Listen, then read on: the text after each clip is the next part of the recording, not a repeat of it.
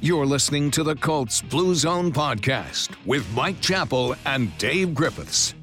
Inside, all of us, the Fox 59 CBS 4 podcast studio. Welcome to the Colts Blue Zone podcast. We are not relying on the Beech Grove Wi Fi today. Mike Chappell is here in It's studio. It's probably pristine today. I know, right? It'd be perfect.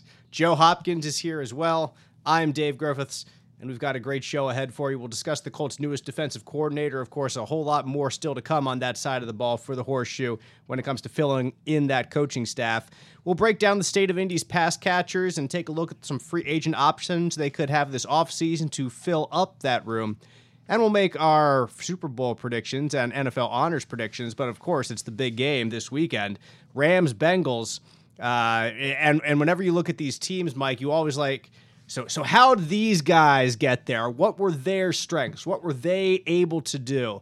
And I'm going to start with just a very quick rant, as I'm as I'm one to do. Um, there there are people who will who will say, well, this last offseason, the Colts had the chance to get Matthew Stafford or Carson Wentz. The Rams got Matthew Stafford, and look where they are. Like that's the only difference between the two teams. Let me say right now, that is not the difference between these two teams at all. I wish that was the only difference. Joe wishes that was the only difference. Let's talk about some things the Rams did this year to get there. Obviously, Stafford. Then you look at what they have already in terms of pass catchers. Cooper Kupp, an MVP candidate, like Jonathan Taylor is, you could say, for the Colts. After that, they had Robert Woods at the beginning of the year. He got hurt. What do they do? They go get Odell Beckham Jr. They make a big trade. They bring in a guy. He's not even the biggest trade you could argue that they made during the season to make their team better. They went out, they got Von Miller. Look at the guys they have on their defensive line Von Miller, Leonard Floyd, Aaron Donald, who's the best defensive player in football. You can Maybe like the best player in football. it's true. You can like DeForest Buckner all you want. Aaron Donald is in a class in and of himself. You can like Kwity Paye's upside all you want. yeah, I right. But they like when you compare the Colts defensive pass rush to Leonard Floyd and you compare it to uh, Von Miller, it pales in comparison. You can love Kenny Moore in the secondary. He's not Jalen Ramsey, who is an all pro cornerback, an outside, shut down, lockdown cornerback. This is a team, and the offensive line played better than the Colts did this year overall when you combine run and pass blocking. They have good running backs, even though they've had some injuries there this year. You could say that the Colts' two better positions than the Rams are running back and linebacker. After that, the Rams are better everywhere than the Colts. So spare me the Carson Wentz and uh, Matthew Stafford. Oh, woe is me, the Colts. They made the wrong decision. We could be there if we had only just not signed Carson Wentz this offseason. Wrong. There are about 800 other different things that make the Rams a better team than the Colts right now. the only thing I would say is, would they be there with Jared Goff?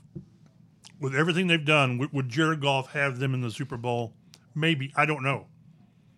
Now, I'd rather have Matthew Stafford than I Carson would, too. Wentz. I just would.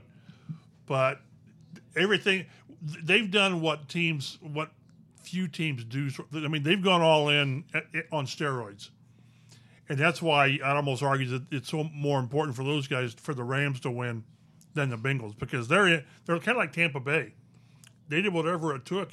And Joe and I were talking, and if you're a franchise, it, it, it's it's worth the risk to go all in for this year or maybe for in a two year span and win it, even if it's it means like for the next five years you're going to pay the price.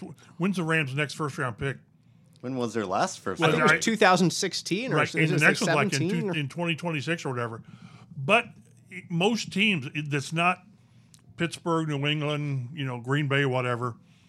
You you would you would make that deal. You, you would say, let's push it in and see what happens, even though you, you may pay the price later. So they they're I think they're one of the rare teams that, that made all of these moves for now, and may- maybe next year. I, I, I'm not sure who all their free agents are, but if they win it, everything they did was worth it. Now, if they lose, was it worth it or not? I still think yes to get there. Uh, and and then the Bengals have, have sort of mirrored mirrored. They've kind of mixed the two, free agents and the draft, and it's just.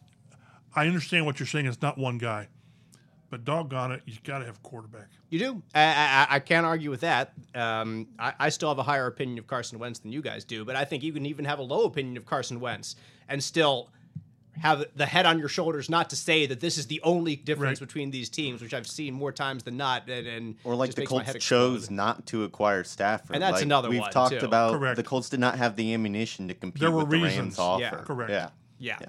So, Joe, what do you think about the Bengals turning? Uh, we, we've discussed the, the, the Rams quite a bit. Uh, when you look at the Bengals team, I mean, it starts with the quarterback and Joe Burrow, and he, he is, in a very short time, moved into a, just a, a transcendent level of quarterback play. Uh, he he fills up the stat sheet. He has tremendous weapons to work with. I'll give him that for sure. He does not have a tremendous offensive line in front of him.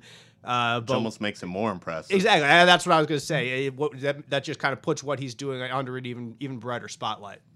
Yeah, I mean, just well, comparing both these teams to how they're built to how the Colts are built. You stud quarterback, which are hard to get. Both these quarterbacks were taken with the first overall pick, and then Stafford. You know, it took a king's ransom to acquire him. They both have uh, immense talent at the wide receiver position, multiple stud wide receivers, um, and neither has invested heavily into the offensive line. So it's kind of backwards as to how the Colts have built the roster. I'm not saying you don't want to invest into your offensive line, but when you look at what got these teams to the Super Bowl, you can kind of it's shown you can kind of get by with average offensive line play if you have an elite quarterback and an elite weapons to make plays down the field.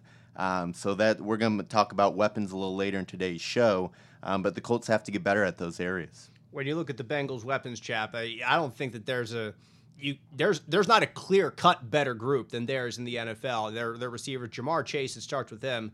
But then you have after him, you have Tee Higgins, Tyler Boyd, C.J. Uzomah are all really good, and then Joe Mixon is a great weapon out of the backfield too.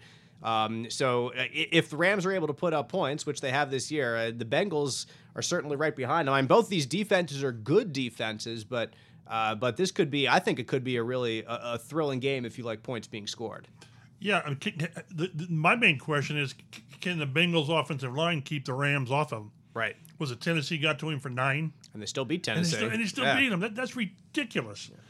But I, I- I think if the Rams get to him for nine nine sacks, I think it's going to be it's going to be a lopsided game. But we were, t- and we'll get into it a little bit later on. And, and this isn't to disparage Michael Pittman at all. Mm-hmm. It isn't. Where would he rank in the Bengals depth chart? He wouldn't be one. And you could argue he wouldn't be two either. Were, were he and T, Tee Higgins both taken like Tee Higgins Pick, was pick. 32. right? Pittman was 33, And right the, after. and the. Colts probably would have taken 33 and Higgins, 34, excuse and the Colts would have taken Higgins had they had they not gotten Pittman. So, and that's not a knock on Pittman. It just shows you the depth in the not the depth, the quality depth Yeah. at the position, and that's why I think if you're a Colts fan and you look at these rosters or, or other rosters at Tampa, whatever, the the lack of playmakers. Joe and I were talking also. The Colts have they've got so much money invested in positions, not prime positions when you're building a team. You know, whether it's an edge pass rusher, whether whether it's a it's a stud receiver, left tackle, and uh, th- that's why it, it's really interesting to see how these teams were built, and how the Colts have taken more of a more of a gradual let's do this thing the, the right way and stick to our guns type of thing it's going to be very interesting to see if not if because they have to how they're going to change their approach this off season because I, I totally buy into what Hal Ballard wants to do it, but there are times that you have to deviate from from your basic principles. And I think that's uh, you, we, we've seen kind of the evidence that Jim Irsay wants Chris Ballard to deviate from his basic principles with some of the videos that he's posted to Twitter Here's just my this checkbook. offseason. Gio. Exactly. Use it. Uh, and, and so, so when Jim Irsay says all chips are on the table, I don't know if he necessarily means trade away every first round pick like the Rams had over uh, an eight year stretch, but it, it's it, it he, he's he's they're kind of counterbalancing each other. I think him and Ballard chap, and where the Colts will land is uh, probably somewhere in the middle. It's not going to be. It's not going to be the Rams. It's not going to be what the Colts have done in the past. So this could be and should be, Joe, a very intriguing offseason when you look at those two guys and where exactly they're going to meet in terms of shaping this roster for next year. Yeah, and the Colts, I mean, once again, rank in the top 10 in terms of salary cap space. Uh, last I checked, it was between 40 and 43 million. And, you know, we talked about defensive ends last week. There are quite a few solid options to be out there. Of course, you know, te- there's time for teams to re-sign their guys, franchise tags to be applied, so the list will be dwindled down a little bit. Um, we'll also talk today about these pass catchers, and there's quite a few to discuss. So the Colts are going to have opportunities to get better if they're willing to spend the money. Let me say this: the Bengals made a move on a uh, pass rusher last offseason, Trey Hendrickson, that we discussed right here in the studio. He had a breakout year last year for the New Orleans Saints, and then uh, they, he got a big contract, like four or five years, $60 million, and he got another 13, 14 sacks this year for the Bengals. Been certainly a very key cog to, to that defensive side of the ball. And he's kept it up in the playoffs, Yep. too, so he's been well worth it. So who you got? Who you got? Rams, Bengals. Joe, start with you, Mike. Then uh, then I'll uh, put uh, pen to paper, so to speak. My my brain says the Rams, but my heart says the Bengals, and my money's on the Bengals too. Oh, your money says the Bengals. Okay. I I think Where your treasure is, Joe there your heart will be also. Joe Burrow has too much swag. Aaron Donald's just gonna bounce right off of him, and Cincinnati's playing for Harambe. So between those two factors, it's the Bengals game to lose. Chap, I don't know how you follow that. Other than to say, I expect the Rams to win. I, I, I, do, I do think that again, Burrow is fun to watch. You know, what was it? He tore the two, two ligaments in his knee in November, was it? Yeah, November I mean, last year. yeah. That, that, that's just crazy. Mm-hmm. But I just I think they're going to have trouble with, with that Rams defense in, in the front. That they are, and you there were two or three plays that Burrow made in the AFC Championship game that he just made off just pure ability, and I don't know that he can keep doing that. I, I just think the Rams have too much.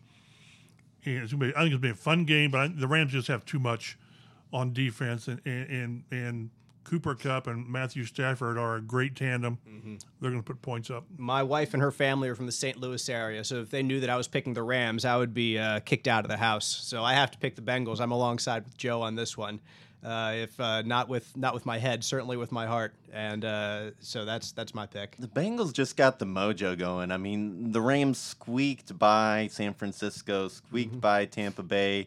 The Bengals just seem like they're infallible. Uh, Uh-huh. they just, I, I don't know. I mean, both teams, I think it's going to be a good game, um, entertaining game. It's finally a Super Bowl where, you know, Tom, freaking Tom Brady's not in it. I don't have to root heavily against one team or, or another. I'll be happy whatever team wins. You and Colts fans everywhere. Hey, the Colts aren't in the Super Bowl, but Frank Reich is heading out to L.A. combating sex, sex trafficking, sex trafficking, sex trafficking is what it is, which is uh, often uh, highlighted around major events. Uh, his nonprofit, Not Today, works to prevent child sexual abuse and exploitation. Uh, we encourage you certainly to donate to the cause at Not Today. That's N K O T today.org. Joe, that's right. N K O T Yes. K O T today.org. So You know, you certainly know what's cool that. about is when, when th- th- at this level these guys have platforms, Mm-hmm. and Frank's is, is so commendable, and uh, it's just great to see these guys go nationally and and just use the forum that they've gotten. And what Frank does is is that he and his wife is outstanding. I hope people support it as much as they can. AFC South has some coaches, y'all. Jacksonville and Houston and Indy each made some significant coaching hires this past week. Obviously, we start with the Colts on this show as they hired Gus Bradley as defensive coordinator. 55 years old. He was the Raiders DC last year. The uh, Raiders did not have uh, the best defensive year. They were 26th in the league in points allowed. Uh, he was former head coach in Jacksonville, former defensive coordinator with the Chargers, uh, former defensive coordinator with the Seahawks, where he led the Legion of Boom squad there in the uh, early 20, uh, 2010s.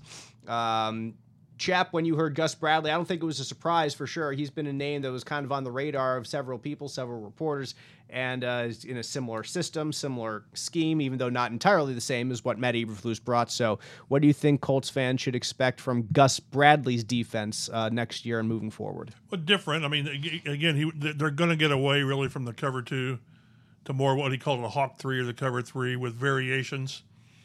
And but it's going to come down. It's going to come down to players. Will will they have the pass rush from Paye they need at what he calls his Leo position? And uh, and we'll, we'll see. It, it, schemes are great. Schemes are outstanding. It's a players' league. Do they, do they have the thing? Is if they get Blackmon back, they've probably got the safeties to run this defense. Uh, but- Willis up front and Blackmon in the back. Correct. So I just I just think it's interesting that that they've got the people, it- it- and it's it's always it's always kind of cool to, to have to be at the introductory press conference with these guys because Gus brought the energy. Mm-hmm. He did a great presence, and he's had success everywhere as a coordinator. I- I'll qualify that. Head coaching, not so much. Who has success with the Jaguars, though? He's probably like top three or four with those, those say, 14 career wins. Doug Marrone has had the most success. Syracuse's own Doug Marrone has had the most success. So, but but again, everywhere he's been, he, he and he- Tom Coughlin, Syracuse's own Correct. Tom There. Coughlin. has Gosh, had- here we go. I'm just saying. Are we are I'm we sponsored by something from Syracuse? I don't know what it is. We should be. but but again, I think he brings a lot of energy, and it, it, it's it, it almost got to the point. In, in uh, again, I don't want to besmirch Flus at all, but people, the fan base, were ready for some kind of a change. You know, to to to to have brought this thing back and, and say, well, we're going to tweak this, that, and the other. When there were, you know, the, the the pass rush was an issue. Getting off the field was an issue on third down, and fourth quarter protecting quarter, fourth quarter leads was a problem. Three or four games. So we'll, we'll see how this goes. He's going to bring in his own staff because most of Flus's staff is in Chicago with him, Right. and I think we're going to see most of or a good portion of Bradley's Raiders staff mm-hmm. here in the next few days, probably.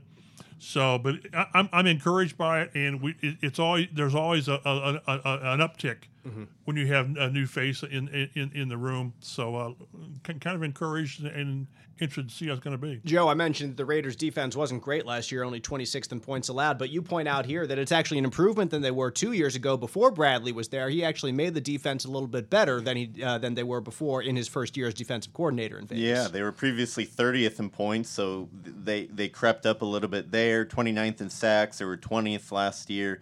25th in yards, or 14th in yards. So you know, three very Across the major, board, yeah. Eh, major And categories. that's just one, and that's just in one year. yeah.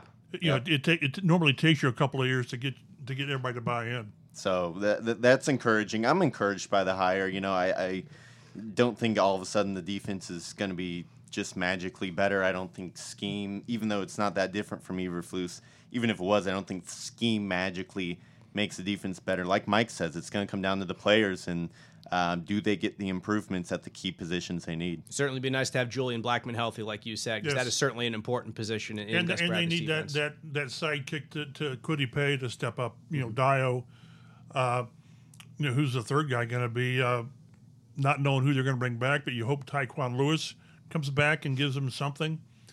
But the edge pass rush has been a problem and will be a problem until it's not. The Jacksonville Jaguars hired former Philadelphia Eagles coach Doug Pederson to be their new head coach.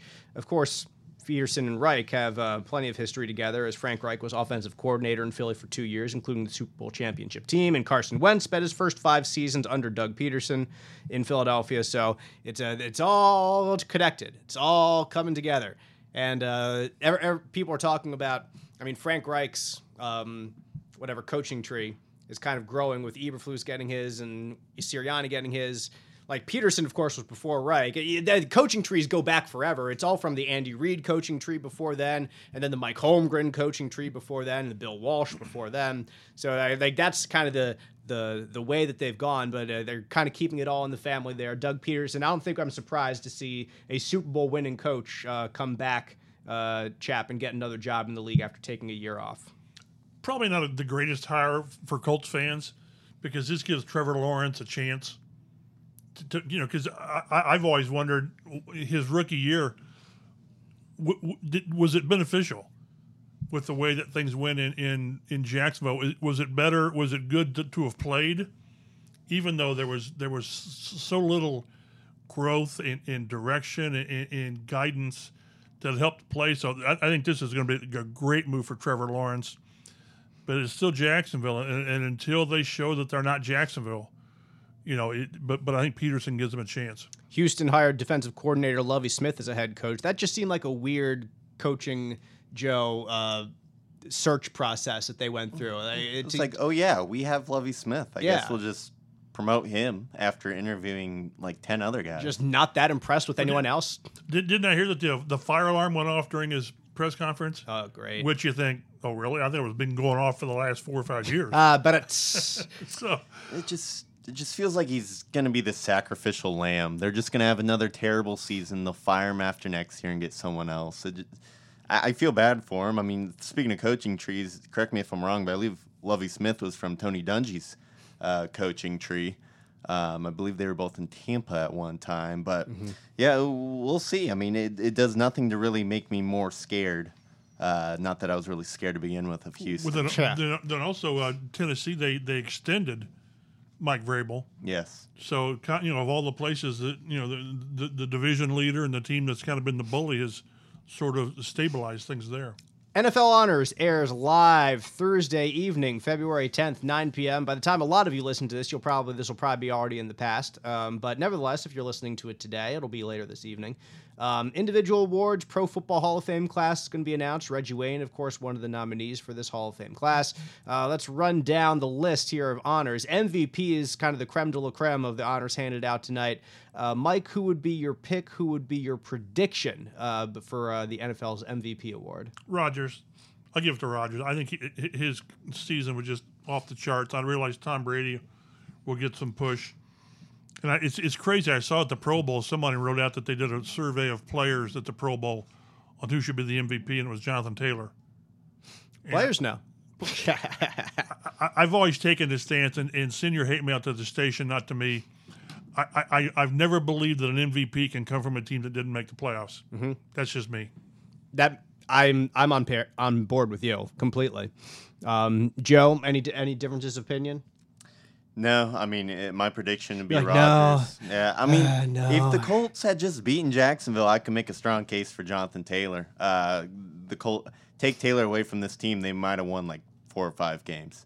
Uh, if we're being realistic, because he just carried them through so many games. Yeah, take take Rodgers away from the from the Packers, and how many games do they win? Either They too. still I mean, have that's a the much same thing year after stronger year. roster. I mean, Jordan Love almost beat the Chiefs um, when he got his one Excuse me. start. So, um, but I Fair point. But Fair point. Aaron Rodgers is is I would say just as good a quarterback as Jonathan Taylor is a running back Mm-hmm. and had a great year, and I think he's going to win the award. Aaron Rodgers, probably all three of our picks for N- uh, NFL MVP. Offensive Player of the Year. This is going to come get down to either Jonathan Taylor or Cooper Kupp, guys. It's going to be one of those two, undeniably, Joe. I'm going to be pissed if Cooper Kupp gets. I love Cooper Kupp. Don't get me wrong. Your He's boy. your boy. Yeah. He's my boy, but Jonathan Taylor deserves it. He had more yards and touchdowns than Kupp, um, and I think his position is more difficult. yeah. So It's more difficult to gain yards as a running back than it is a wide receiver. I think if yeah, if you look at the top over the last ten years, especially if you take the average top ten wide receivers and running backs, I, this is just me spitballing that the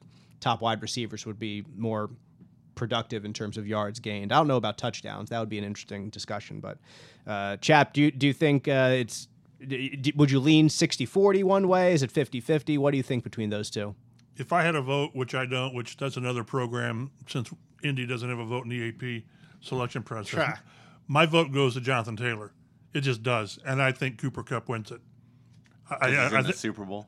no, because the voting was done before. The, right. the voting was done before that. Okay. I just think near the end of the season, I think there got to be a, a more of a groundswell for Cooper Kupp. I just do the glamour and you know, they're putting points up and all that. I, I just think that's going to be the case. But if Jonathan Taylor gets it, which he could, he'll be only the second Colt to be Offensive Player of the Year with Peyton Manning in 2004.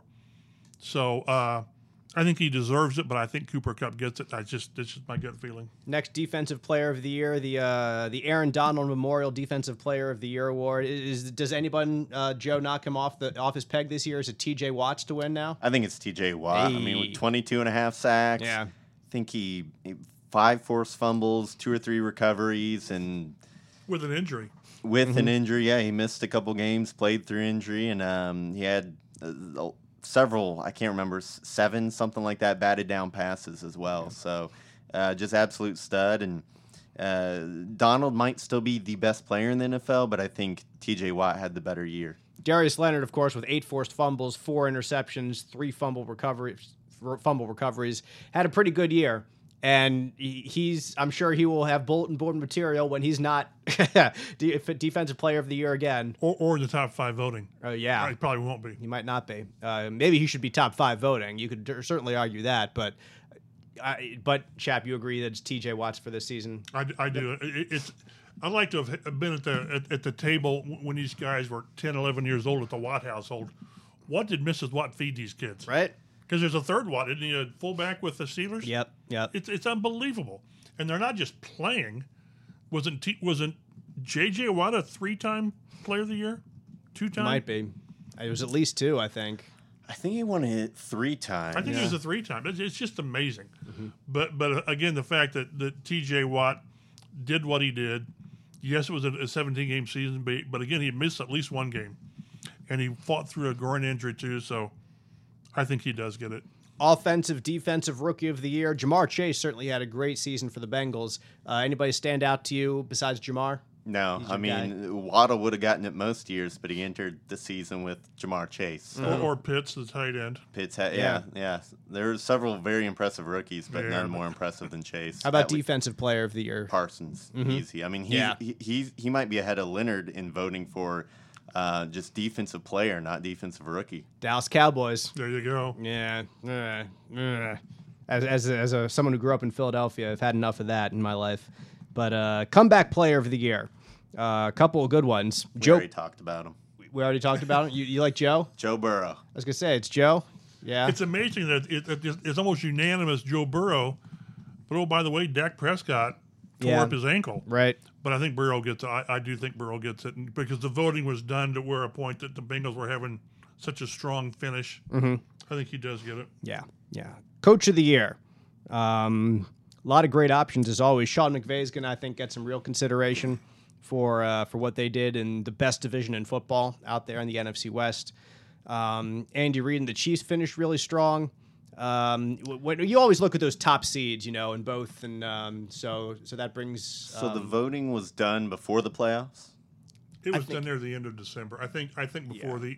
Okay, I think Yeah. Vrabel gets it then, I think. I think Vrabel. Uh, Vrabel. he- he- They lost Derrick Henry, yeah, and I, I and remember AJ back. Brown and Julio. And I remember back when they lost Henry, we were all thinking, boy, that opens the door for the Colts. It's going to be a tough sledding, and they never really got a sniff. Mm-hmm. Uh, he did a really good job of, of compensating for not having last year's Offensive Player of the Year. it's a good point. That is a good point. I, like they'd already they're already out of my mind because like we're in the Super Bowl now, so I didn't even wasn't even thinking Tennessee, and that, that's can't do that. Cool. Hall of Fame. This is Reggie Wayne's third year being one of 15 modern era finalists for the uh, for the honor. He's reached the final 10 in uh, last year's voting process. Uh, Wayne and Jerry Rice are the only two players in NFL history in the top 10 in catches and yards in both the regular season and postseason. Pretty good company there. We'll see how it goes. Again, this will come out tonight. And being on the selection committee, I know who the five guys are, and I can't tell you. You can I- I- blink. I, can blink, Yeah.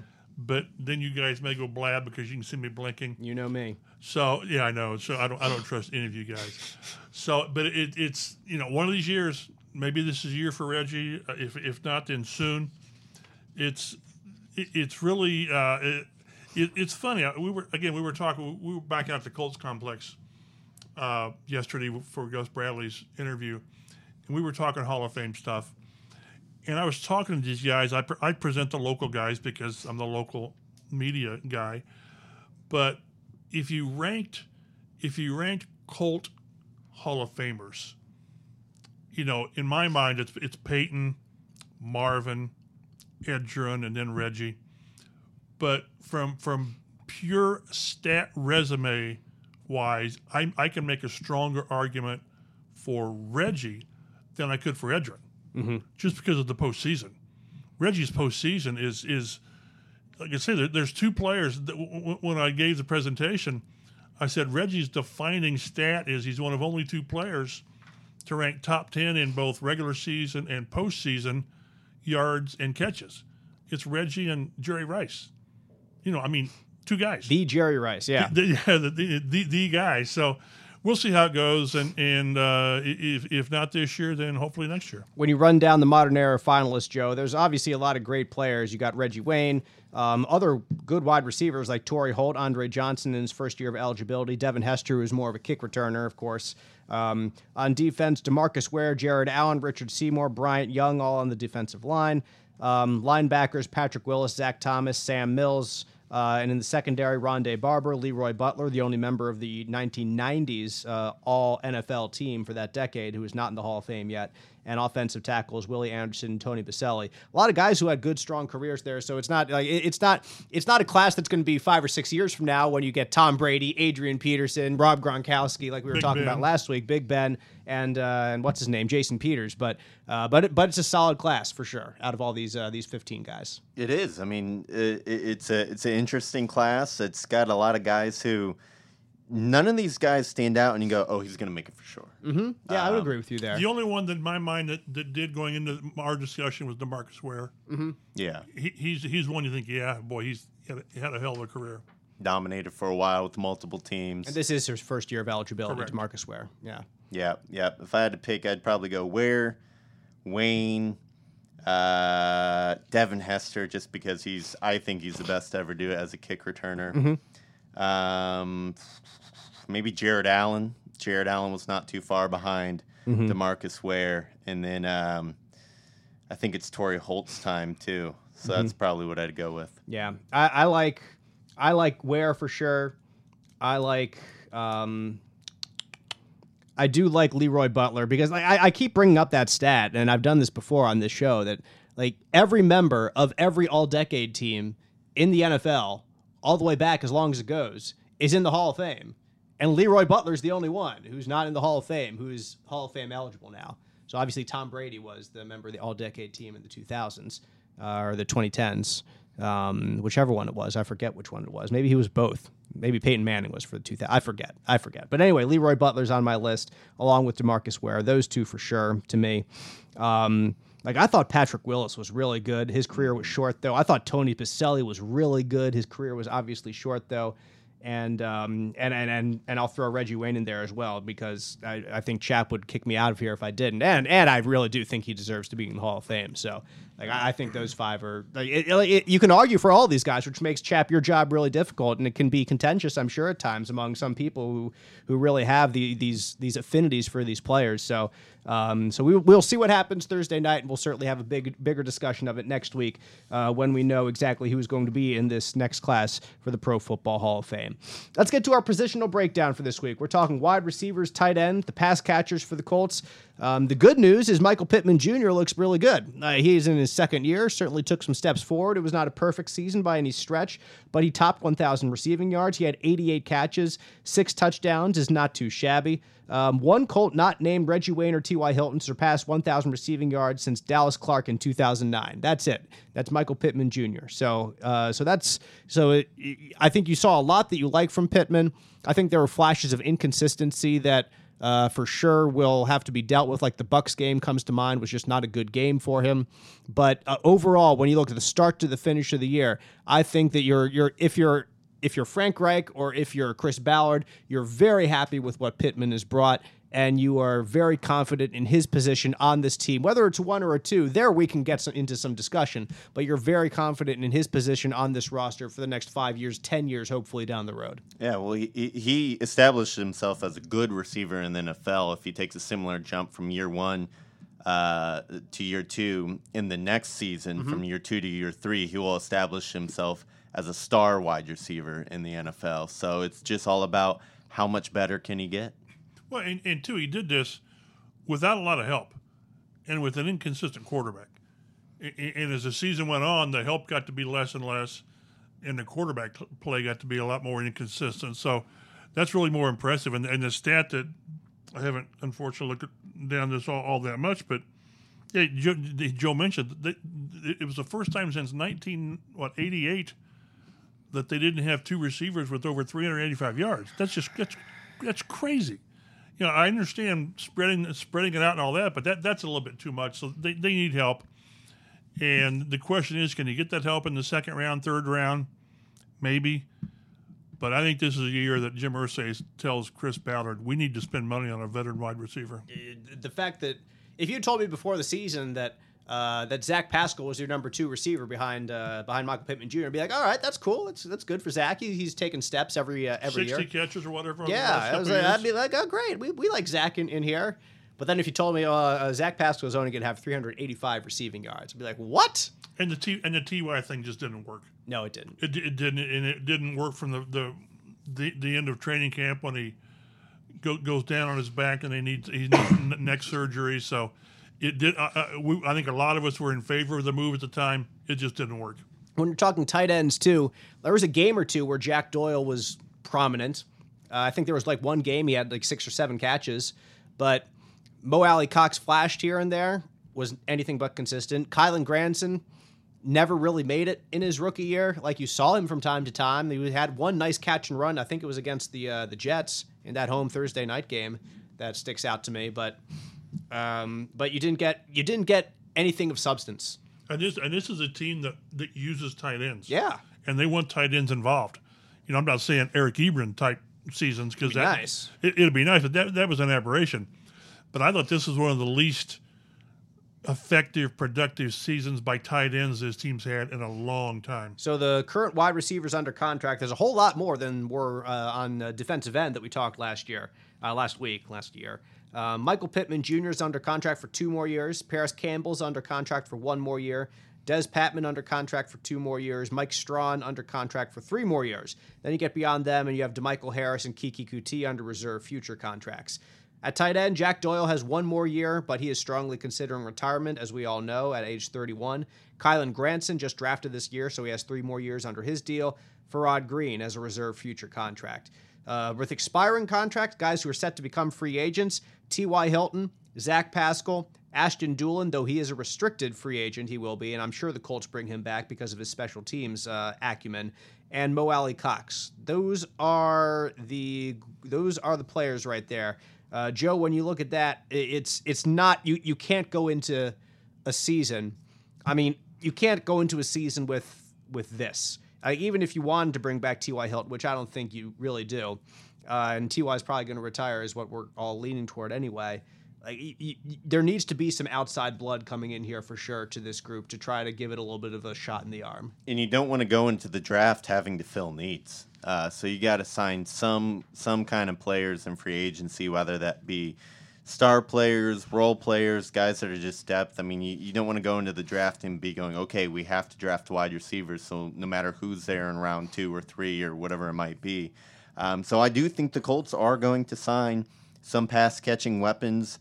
Um, and I think they need to at both wide receiver and tight end. The degree and how much they spend is up for debate, and we'll debate that here in a second. But I think the Colts are going to make some moves. Chap, when you look at the guys who are free agents here, if we say T.Y. Hilton probably retiring, Dulin probably coming back, Mo Alie-Cox, I don't know. He might be worth more to you than others. I don't know if anybody else will give him a flyer out there. Somebody might look at him and and give him an I think offer. he'd get signed somewhere, Yeah. but what kind of role? I yeah, mean, I don't know what, what, what role. Like, it's not certainly not a must sign here. And then Zach Pascal's the one that's I think kind of a question mark because, like I said, he took steps every year of his career until this last year. And Chris Ballard has said some very, very glowing things about Zach Pascal that he really does like him a lot. Um, so I wouldn't be surprised to see Zach Pascal get re-signed here, but none of these guys I think are must re-sign. So that when Chris Ballard is looking at his list of things to do this offseason. Yeah, they had like, was it 24, 25, 26 free agents, and none of them are, we would say, boy, we, we just have to target this guy.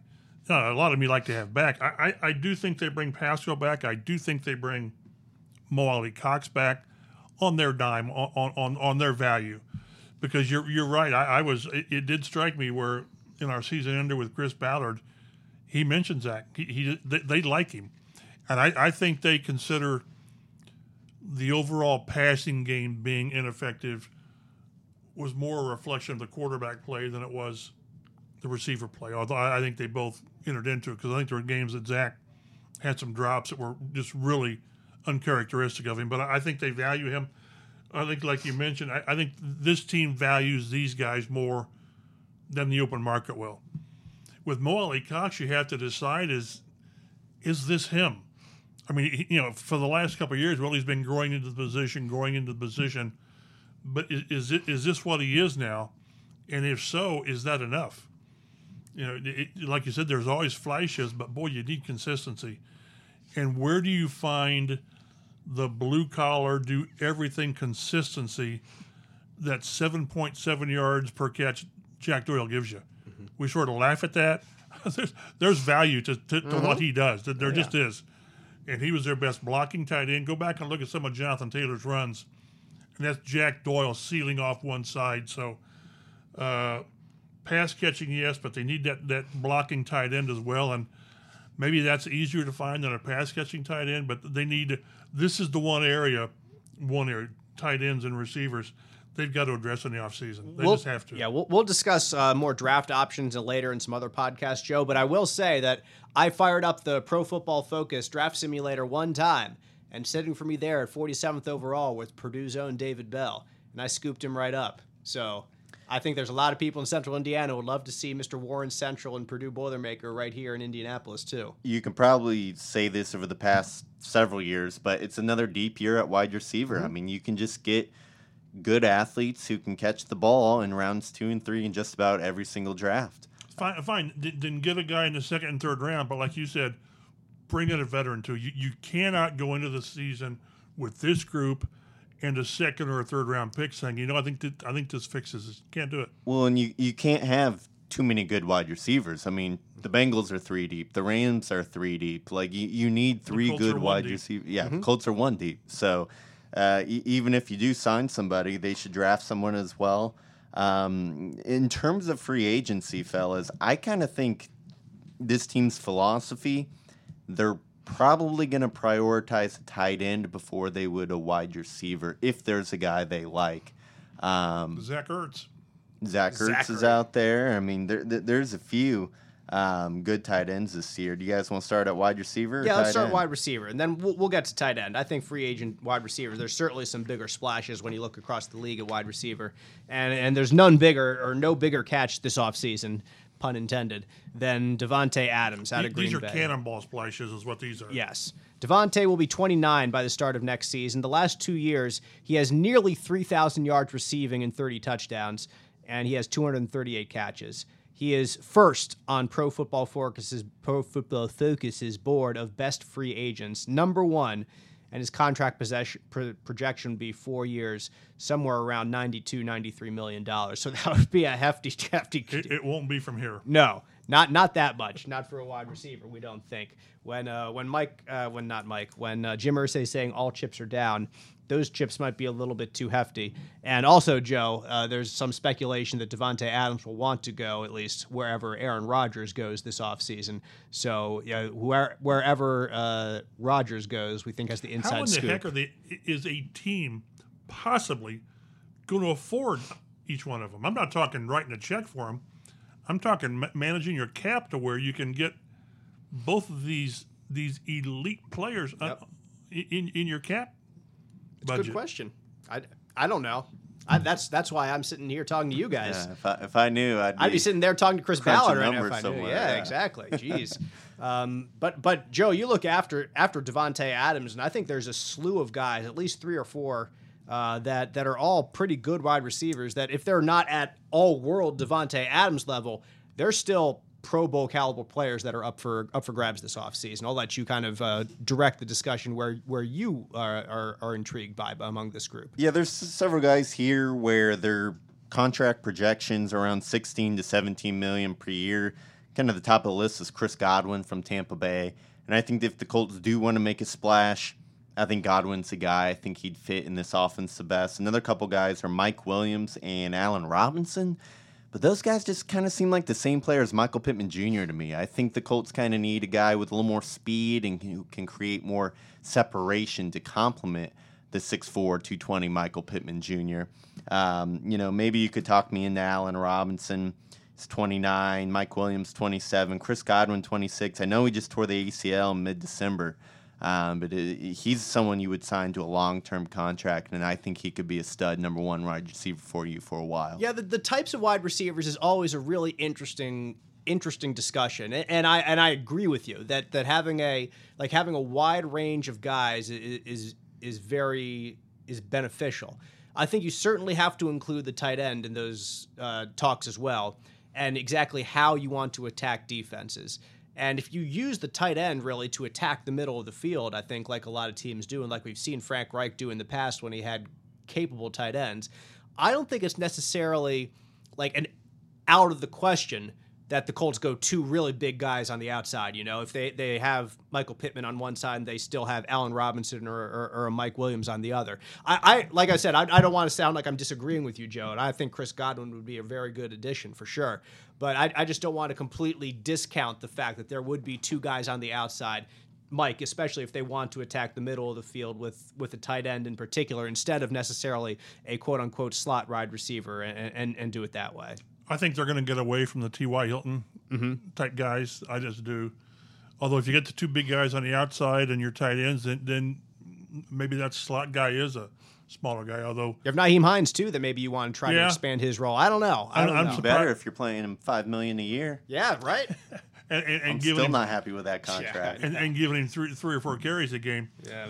But but but again, and and you've got the Parris Campbell who is such a wild card that you you cannot go into next year. I, this is a stance I had last year, expecting anything from Parris Campbell. Yep. You have to almost take the the fatalistic approach, which isn't fair to him, I suppose. But uh, th- that's why I say I, Jo- Joe's better at, at, at dissecting this than me. I, I'm looking more when at the, at these salary projections and what do I think Chris Ballard's grunt level is on a salary. You know, the annual fifteen. I, we were talking. The, I think the biggest salaries given right now is ten million to Devin Funchess, which Well, Philip Rivers got nearly no, no, I'm. I'm, I'm talking receiver. oh, wide I- receiver. I'm talking yeah, wide yeah. receiver. Uh, and, and, and I keep going back to, to this isn't just a Chris Ballard issue. This is going back to Ryan Grigson. Their luck at finding a vet, not their luck because they never really haven't invested that much, but what they've gotten from the free agent market at the position, still to this day, the bar for success is Donnie Avery in 2012. I'm wincing right now. Well, I know that I know, but but that's that he he he's had the best season of a veteran receiver that got on the market, and and that speaks of, of, of the ability of both of these regimes to bring in a guy. So again, again, the, th- this has got to be one where Jim Irsay steps up and says, "Listen, I, I understand what you, how you like to build teams, but we need help at defensive end, and doggone it, we need help." At receiver slash tight end, I I, I would I would invest more in a, in a receiver. I, I, I think I I think Granson's got a chance to, to do something. I don't I don't know what, but I, I prioritize receiver over a tight end only slightly. when you look at other receivers outside of that top group, Odell Beckham Jr. is there on that list. Of course, he's still playing right now. Uh, Michael Gallup from Dallas. Um, he was their number two wide receiver in 2019, had over a 1,000 yards then, uh, had 800 yards in 2020, has uh, averages 15 yards per catch over his career. So, Joe, he's that big, big play kind of guy that, that you're talking about. But really, uh, injury riddled, torn ACL in January. So he's a guy you could get on a bargain. Hey, hey, hey. Uh, but like, I, I- you, do you really want to go bargain hunting that that often if you're really trying to make a splash? That's, I guess, a question you could ask too. And another guy, Mike, were Mike and I were talking about Gallup before the show. He was like another guy where they're in the Eric Fisher type of mode. Do, You do hope you want to invest again on a guy coming off of an injury? And Yep. Hey, maybe by October we'll have this guy. I I wouldn't because there's going to be other options. But No, Michael Gallup was like my guy I had pinpointed before the injury Right. because I think he brings this team exactly what they need from the wide receiver position. He's very talented, but he wouldn't break the bank for this team. Uh, contract projection is still four years, about 13 million per year. Um, I think he's a talented wide receiver, but with the injury, I'm not sure how big of an impact he'll make in 2022 when the Colts really need to win now. Juju Smith Schuster is a free agent wide receiver. He's only 25 years old, but also only had 129 yards last year. Uh, his best season was 2018. Uh, and that's uh, his best season uh, without Antonio Brown was still pretty darn good. That was in 2020. Uh, he had 97 catches for 831 yards and nine touchdowns. So that was certainly not a deep, big play, big threat. Uh, if you have only 831 yards, Joe, on, on 97 catches. So he's a guy. Christian Kirk out of Arizona, big target. Uh, DJ Chark out of Jacksonville, who I was really high on a couple years ago until like we just didn't see him all that much. And broken ankle entered the season week four this year. That's why we didn't see him all that much. Uh, other free agent wide receivers include Will Fuller. Uh, Notre Dame's own Jamison Crowder, who's a really good slot receiver, I think very underrated slot receiver, and then Uh, do we even need to discuss Antonio Brown on this show?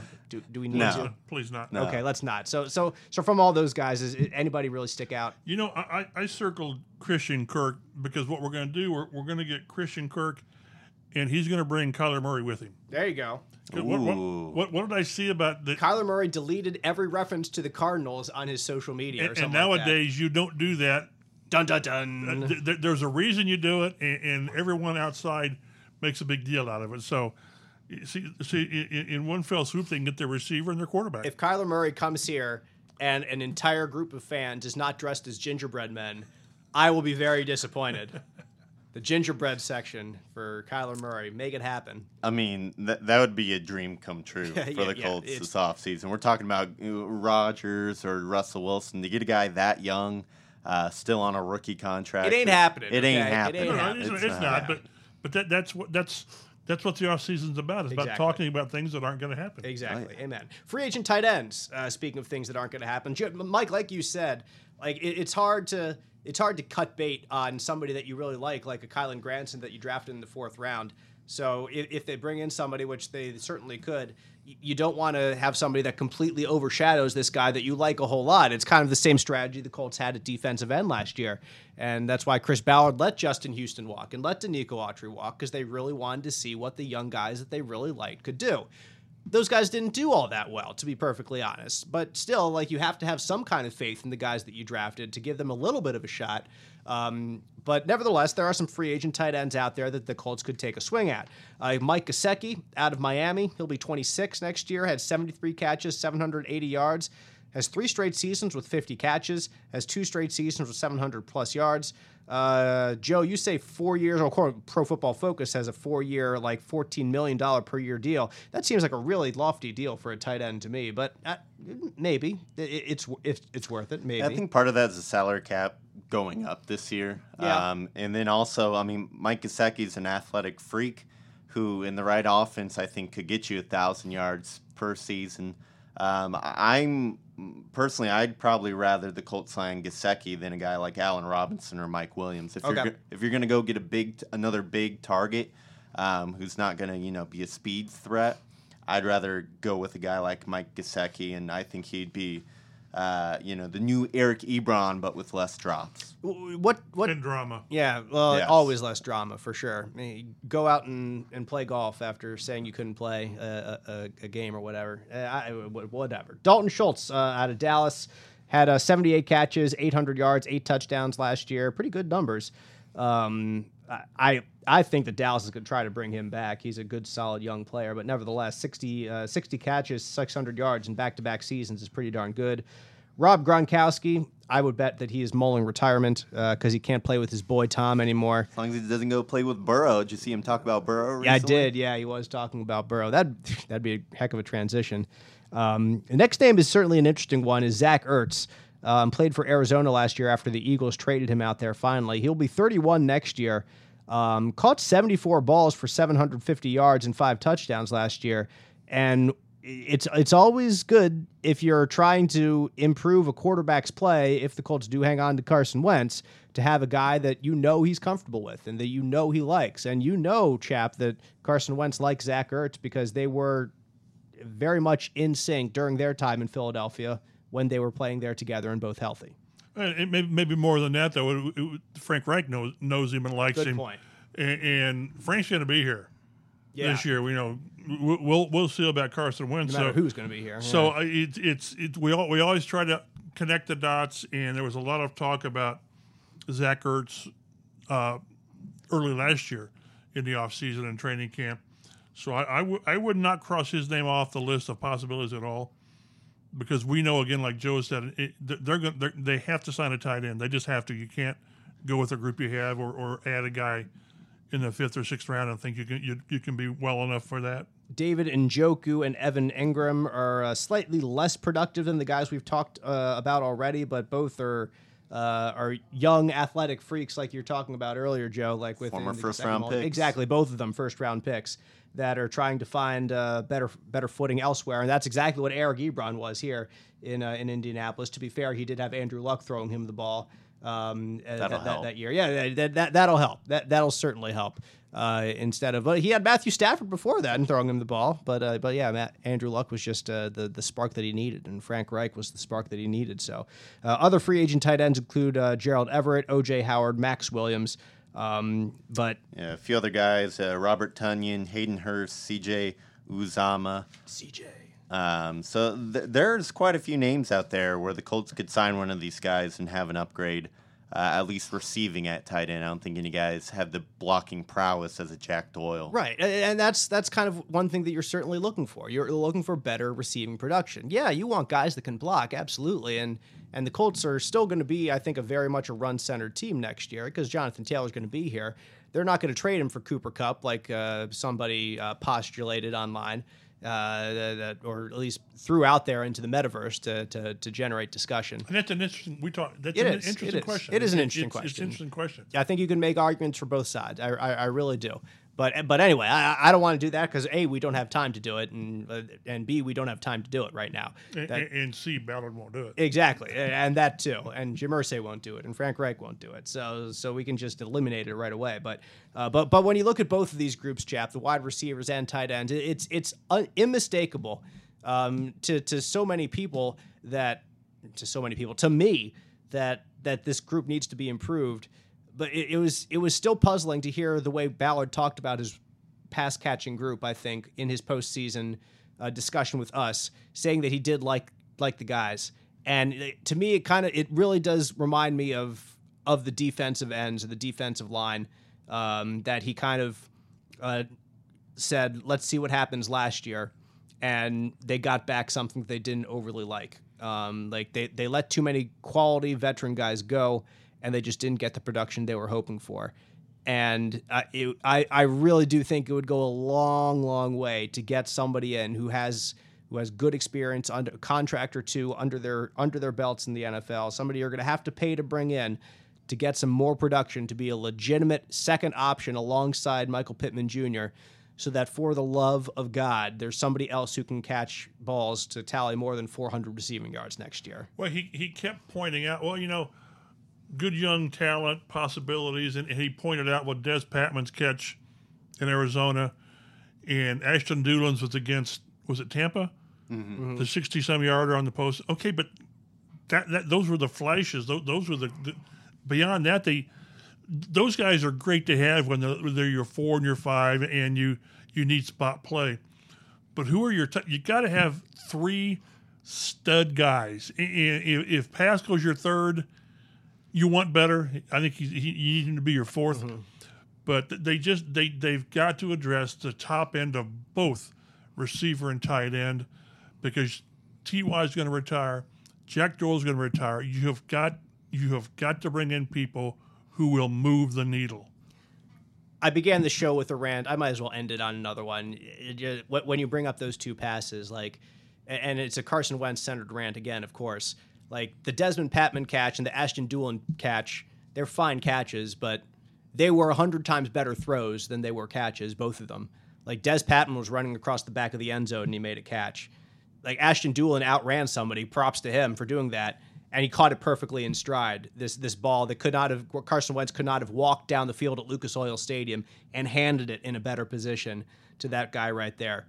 The Colts need better weapons, undeniably, and I think they need better quarterback play than they had last year.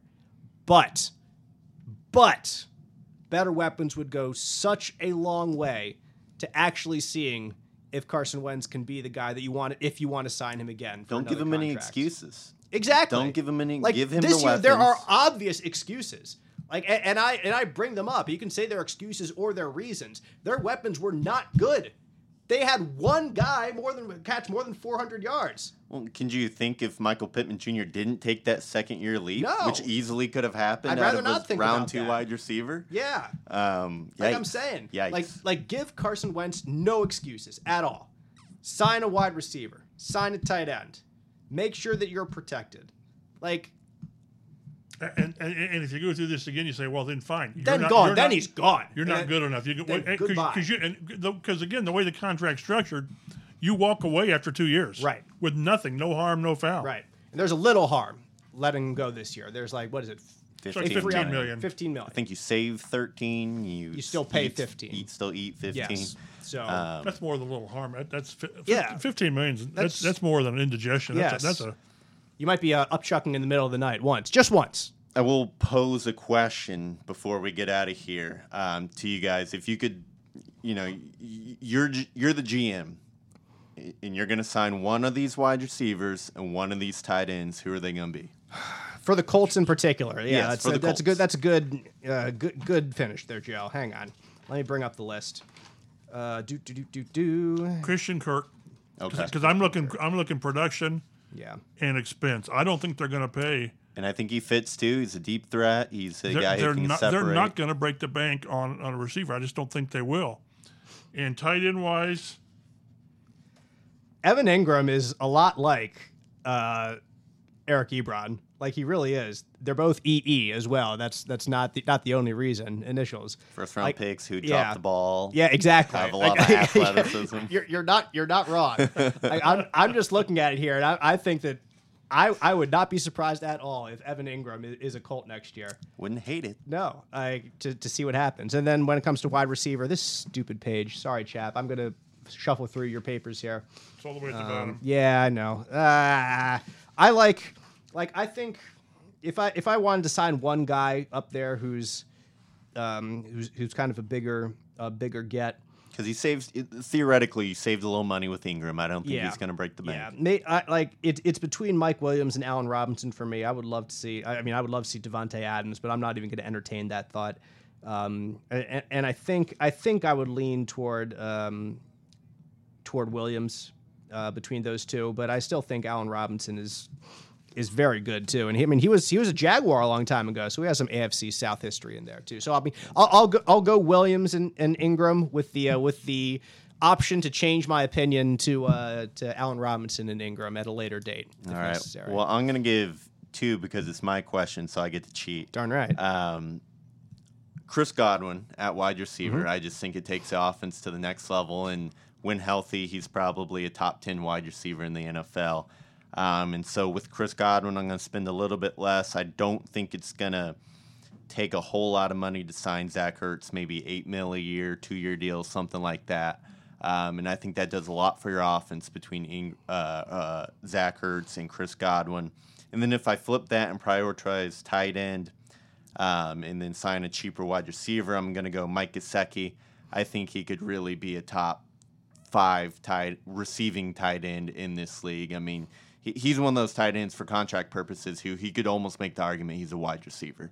Um, and then at wide receiver, I got Gesicki, and then I'm going to bring in Michael Gallup because I just really like the talent, even though he's hurt.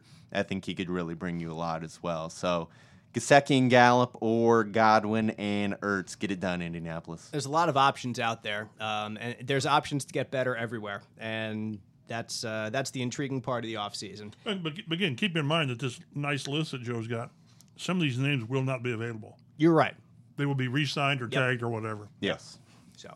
So, keep that in mind for sure. And that's why we do shows every week, so we can update you on things like that. Between shows, you can follow us on Twitter at Colts Blue Zone for Colts news and notes. You can follow us individually. Mike Chappell is at mchappell51. Joe Hopkins is at Roto Street Joe. I'm Dave Griffiths. I'm at Dave G underscore sports. We appreciate you listening, and we'll see you next week on the Colts Blue Zone podcast.